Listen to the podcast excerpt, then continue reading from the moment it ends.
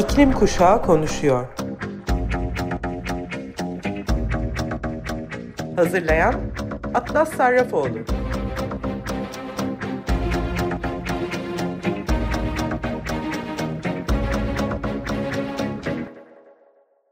Merhaba Sayın Açık Radyo dinleyicileri. İklim Kuşağı Konuşuyor programına hepiniz hoş geldiniz. Ben Atlas Sarrafoğlu. Bugün yine dikkatimi çeken iklim haberleriyle karşınızdayım. Önce bir duyuruyla başlamak istiyorum. Dijital olarak çalışan ve teknoloji ve iklimin kesişmesine ilgi duyan kişiler için bu toplantıya katılmak ilginç olabileceğini düşündüm. Digital Green Society'nin Sırbistan'ın başkenti Belgrad'da gerçekleştireceği programın tamamı İngilizce olarak 14-16 Mayıs tarihleri arasında yapılacak. İklim krizi ve bilgi teknolojisinin yükselişi derinden iç içe geçmiş durumda. Ancak bu ilişki hakkında kamuoyunda çok az tartışma var. Teknoloji genellikle çevre sorunlarına çözüm olarak tanıtılsa da kanıtlar aşırı büyümenin cihaz ve altyapı seri üretiminin, yoğun veri toplamanın ve gözetleme kapitalizminin dünyadan kaynakları korkunç bir şekilde hafriyat şiddetine uğratarak toprak, su, enerji ve bilgi üzerinde insan çatışması yarattığını gösteriyor. Güneydoğu Avrupa ve Avrupa ülkelerinde çevre veya dijital haklar aktivisti, araştırmacı, karar verici, topluluk üyesi veya yalnızca konuyla ilgiliyseniz yeşilin siyaset, insan hakları ve teknolojiyle kesiştiği konularda geleceğe yönelik mevcut zorlukları ve potansiyel savunuculuk planlarını tartışmak için programa katılmak isteyebilirsiniz. Başvuru için digital.green.sharefoundation.info adresinden başvurunuzu yapabilirsiniz. Genç İklim Hareketi adı altında bir araya gelen gençlik grupları geçtiğimiz hafta Cuma günü yani 1 Nisan'da Antalya, Denizli, Edirne ve İstanbul'da gerçekleştirdikleri iklim eylemlerinde önümüzdeki seçimin tüm adaylarına seslendi. Gençler 11 ili sarsan ve binlerce can kaybına neden olan büyük Güneydoğu depreminin yıllardır bölgedeki deprem tehdidine gündeme getirmeye çalışan bilim insanlarına kulak verilmemesinden dolayı bu kadar büyük felaket yarattığına dikkat çektiler. Yapılan açıklamada bu afet sonrasında ülkece fark ettik ki alanın uzman bilim insanları dinlenmediğinde doğa olayları felakete dönüşüyor. Bilim insanları yıllardır iklim kriziyle ilgili uyarılarda da bulunuyor. Karar alıcılar ise bu ikazlara yine kulak vermiyorlar. Bizler iklim krizinin de benzer bir felakete dönüşmesini engellemek istiyoruz. Bu sebeple tüm adaylar, siyasi partiler ve milletvekillerinden bilimi dinlemelerini istiyoruz. İklim afeti ve depremle mücadeleyi seçim vaatleriniz arasına ekleyin denildi. Bu haftanın hatta bu yılın en önemli haberlerinden birinden bahsetmek istiyorum şimdi de. Oysa bu haberi yerli ana akım basında hiçbir yerde görmedik. Haberimiz yeni bir araştırma üzerine yapılmış. Bugüne kadar yapılan hesaplamalara kıyasla iklim krizinin sonuçlarına daha hızlı yaklaştığımızı kanıtlar nitelikte. Yeni araştırmaya göre Antarktika çevresindeki buzulların erimesi derin okyanus akıntısının hızlı bir şekilde yavaşlamasına neden olacak. Bu yavaşlama ise beraberinde dünyanın iklimini değiştirebilecek ve deniz seviyesinin yükselmesini hızlandırabilecek. Araştırma sera gazı emisyonlarının bugünkü seviyelerde devam etmesi durumunda okyanusun en derin kısımlarındaki akıntının yalnızca 30 yıl içinde %40 oranında yavaşlayabileceğini öne sürüyor. Derin okyanus akıntıları, okyanusun besin ve karbon döngülerinin hayati bir bileşeni olan dipsiz okyanus devrilmesi olarak da bilinen dolaşımın alt üst edilmesinden sorumludur. Peki bu aslında ne anlama geliyor? Bu deniz seviyesini yükseltebilecek, hava durumunu değiştirebilecek ve deniz yaşamını hayati bir besin kaynağından mahrum bırakabilecek bir dizi etki yaratabilir. Avustralyalı bilim insanlarından oluşan bir ekip Antarktika'da 4000 metrenin altındaki derin okyanus akıntısını incelemişler. New South Wales Üniversitesi İklim Değişikliği Araştırma Merkezi'nden ve Nature'da yayınlanan araştırmanın ortak yazarlarından biri olan Profesör Matt England, tüm derin okyanus akıntısının mevcut yörüngesinde çökmeye doğru ilerlediğini söyledi. Geçmişte bu sirkülasyonların değişimi bin yıldan fazla sürerdi ancak bu sadece birkaç on yıl içinde oluyor. Bu dolaşımların yavaşlaması düşündüğümüzden çok daha hızlı. ikonik bir su kütlesinin olası uzun vadeli yok oluşundan bahsediyoruz. Ingle'ın derin akıntıları okyanusların akciğeri olsaydı bu akıntılar onun bir parçası olurdu. ifadeleriyle tanımlıyor.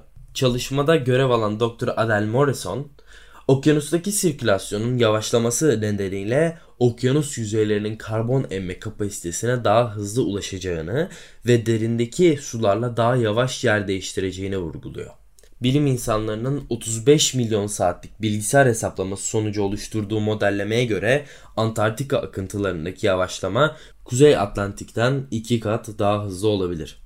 İklim haberlerinin arasına sıkıştırmak istediğimde küçük bir bilgi var.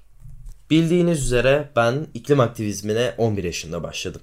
Bu sebeple de açtığım bazı sosyal medya hesapları vardı. Özellikle Twitter. 11 yaşında açtığım Twitter hesabım bugün banlandı. Uzun uğraşlar sonucu her ne kadar hesabımı geri almış olsam da takip ettiklerim ve takipçilerim sıfırlandı. Tweetlerim duruyor. Fakat şu ana kadar ulaştığım Twitter'daki bütün insanları kaybetmiş durumdayım. Ve inanın bana ne yapmam gerektiği konusunda hiçbir fikrim yok şu anda. Daha önceden ediyorsanız beni tekrardan takip etmeyi, eğer etmiyorsanız şimdi takip etmeyi lütfen unutmayın. Şimdi de kuraklıkla baş etmeye çalışan ülkelere bakalım. Ne de olsa Akdeniz Havzası'nda tek biz değiliz kuraklık yaşayan. BBC News'dan aldığım haber Katalonya'nın da son yılların en kötü kuraklığın pençesinde olduğunu söylüyor. Sau rezervuarında küçük teknelerdeki ekipler ağlarla balıkları çekmek için canla başla çalışıyor. Amaçları suda ölmeden ve çürümeden insan tüketimi için kullanılmaz hale gelmeden kuruyan göldeki balıkları kurtarmak. Su seviyesi o kadar düşmüş ki rezervuar kapasitesinin %10'un altında. Suyun alüvyonla kirlenme riski zaten var. Bu nedenle balıkçılar çıkarılırken savunun kalan suyu başta bir rezervuara boşaltılıyor. Katalan Su Ajansı Direktörü Samuel Reyes, suyu olabildiğince çabuk aktarmaya çalışıyoruz. Çünkü şu anda kışın kalitesi iyiydi. Ancak baharda gerçekten çok kötü olacak ve alabildiğimiz tüm balıkları çıkarmaya çalışıyoruz dedi. Barcelona'dan 100 kilometre içeride bulunan Sau rezervuarı yarım yüzyıldır şehre ve Katalonya'nın kuzeydoğu bölgesindeki diğer kasabalara su sağlıyor. Ancak son aylarda bu bölgenin yaşayan hafızasında gördüğü en kötü kuraklığın en görünür sembolü haline geldi. Bunun nedeni rezervuar 1962'de oluşturulduğunda sular altında kalan 11. yüzyıldan kalma Saint Roma de Sau Kilisesi'nin şu anda kötü şöhretli görüntüsü. Bol yağmur yağdığı zamanlarda rezervuarda bulunan bina su seviyesinin altında kalıyordu. Ancak şimdi su hattının birkaç metre üzerinde duruyor ve etrafı kuru toprakla çevrili. Tüm hayatı boyunca yakınlarda yaşamış ve kilisenin son halini görmeye gelen 70 yaşındaki Agustin Torrent, orayı hiç bu kadar boş görmemiştim. İklim değişikliğinin gerçek olmadığını söyleyenlere ne diyeceğimizi gerçekten bilmiyorum dedi. Katalonya'nın durumu özellikle endişe verici olsa da ülkenin çoğu özellikle güney ve doğu bölgelerinde benzer zorluklarla karşı karşıya. Mart ayında İspanya'nın meteoroloji ajansı IMET ülkenin bir bütün olarak bir yıldan uzun bir süre önce başlayan meteorolojik kuraklık durumunun devam ettiğini açıkladı. Tüm kuraklıkların nedeni iklim değişikliği değildir. Ancak atmosferdeki artan ısı topraktan daha fazla nem alarak kurak dönemleri daha da kötüleştirir. Sanayi çağının başlangıcından bu yana dünya yaklaşık 1.2 derece ısındı ve emisyonlarda ciddi kesintiler yapılmadıkça sıcaklıkların artmaya devam etmesi bekleniyor. Kıtadaki aşırı hava olaylarını inceleyen Barcelona, merkezli bir meteorolog olan Miguel Manzanares'e göre Avrupa'da Akdeniz bölgesinde yer alan Katalonya gibi yerler özellikle maruz kalıyor. Fransa, İtalya, Yunanistan ve Balkanlardaki ülkelerin yüksek risk altında olduğunu belirterek Akdeniz bölgesi iklim değişikliği söz konusu olduğunda en savunmasız bölgelerden biridir dedi. Akdeniz kendi atmosfer ortamını yaratan kapalı bir denizdir. Bununla birlikte kuraklığı daha da kötüleştirebilecek başka faktörler de vardır. Manzanares, Katalonya söz konusu olduğunda bunların 5.5 milyondan fazla kişiye kapsayan Barcelona ve komşu şehirlerin nüfusunu içerdiğini de söyledi. Katalan yerel hükümeti tarafından getirilen yeni kısıtlamalar bu alanlarda araba yıkamak ve bahçeleri sulamak için su kullanımına katkı sınırlamaları getirildi. Ve endüstriyel su kullanımı limitleri %15 oranında azaltıldı. İspanya'nın tarım ve yoğun su kullanımı tüm su kullanımının %80'ini oluşturuyor. Durumu şiddetlendiren başka bir faktör yani. Yerel yönetim çiftçilik için su kullanımını %40 oranında da azalttı. Bu yeni sınırlama El Prat Tarım Kooperatifinin başkanı Agustin Garcia Segovia gibi Barcelonalı çiftçiler için zaten yağmur kıtlığı ve mevsim dışı yüksek sıcaklıklarla mücadele eden ekstra bir sorun olurken kıtlık ihtimaline de dikkat çekerek bunun da fiyat artışlarını hissettireceğini söyledi.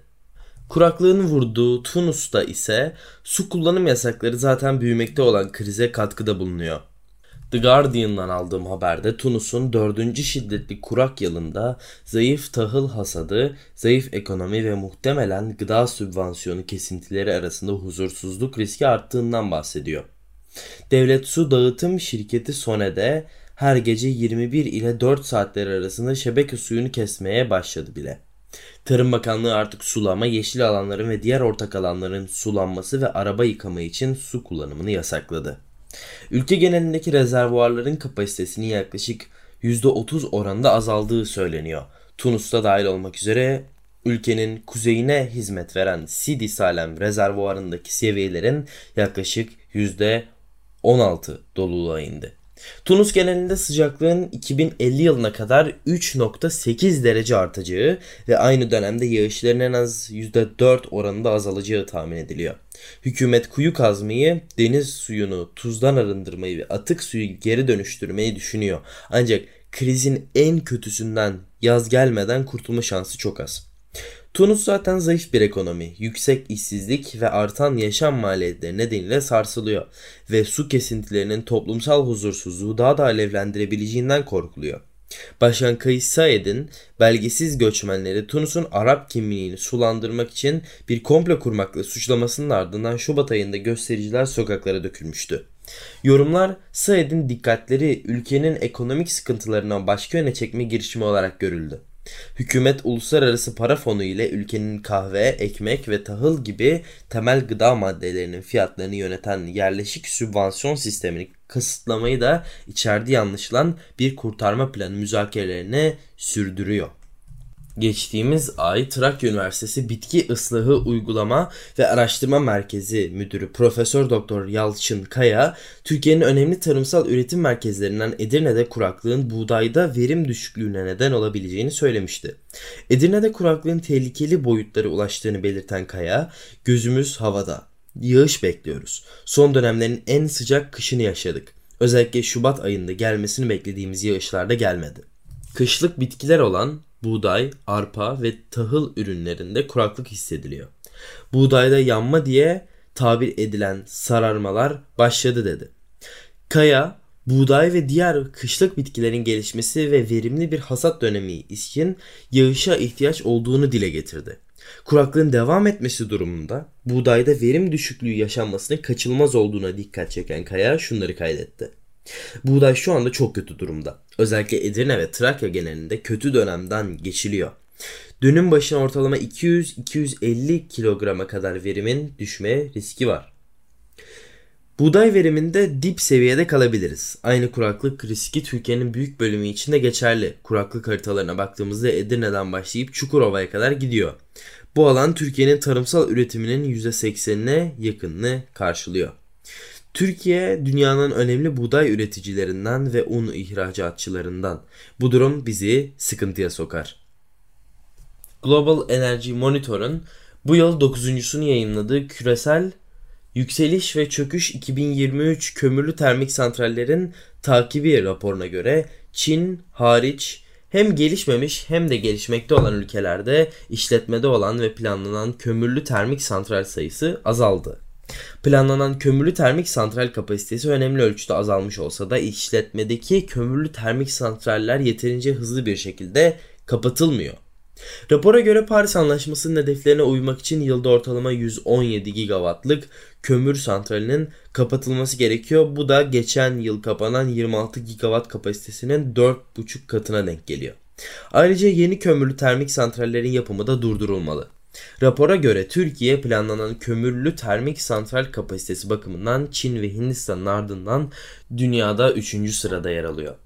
2022 itibariyle Türkiye'nin proje stoğunda yaklaşık 11 gigawattlık kömürlü termik santral projesinin yer aldığı belirtilen raporda bu projelerin tamamının finansman bulmakta zorlandığına ya da bir dizi yasal aksaklıkla karşılaştığına dikkat çekildi. Bu durumu kanıtlayan gelişmelerden biri de proje stoğundaki 11 gigawatt kömürlü termik santral kapasitesine karşılık Enerji Bakanlığı'nın ulusal enerji planına 2035 yılına kadar 3.2 gigawattlık yeni kömürlü termik santral kapasitesi öngörmesi. Paris Anlaşması'nı onaylayan 2022 Türkiye'de açılışı yapılan tek santral 1.3 gigawattlık kapasiteye sahip Adana'nın Yumurtalık ilçesi Su Gözü sahilinde faaliyete geçen Çin finansmanlı Emba Hunutlu Kömür Santrali. Avrupa İklim Eylem Ağı Ken Europe Türkiye İklim ve Enerji Politikaları Koordinatörü Özlem Katısöz mevcut proje stoğunun büyüklüğüne rağmen Türkiye'de bundan sonra yeni bir kömür termik santral açılmasının olası gözükmediğini söylerken bunun için en gerekli planı bile 2035 yılına kadar sınırlı kapasitede yeni kömürlü termik santral öngörülüyor. Şimdi ulusal enerji planının daha iddialı bir enerji dönüşümü için net bir politika olarak yaratacak şekilde rezervasyonuna ihtiyacımız var. Özellikle depremin ardından. Türkiye'nin önündeki yeniden inşa sürecinde enerji verimliliği ve depolamaya odaklanarak rüzgar ve güneş enerjisine dayalı herkesin güvenilir, sürdürülebilir ve uygun fiyatlı bir enerji sistemine inşa etme yetkililerinin öncelikli görevi olmalı dedi. Evet bu hafta İklim Kuşağı Konuşuyor programını kapatırken sizin için seçtiğim şarkı Mabel Matiz'den Fırtınadayım. Haftaya tekrar Cuma günü saat 2'de İklim Kuşağı Konuşuyor programında görüşmek üzere. Ben Atlas Sarafoğlu. Tekrar görüşene dek lütfen kendinize, sevdiklerinize ve gezegenimize iyi bakın. Görüşmek üzere.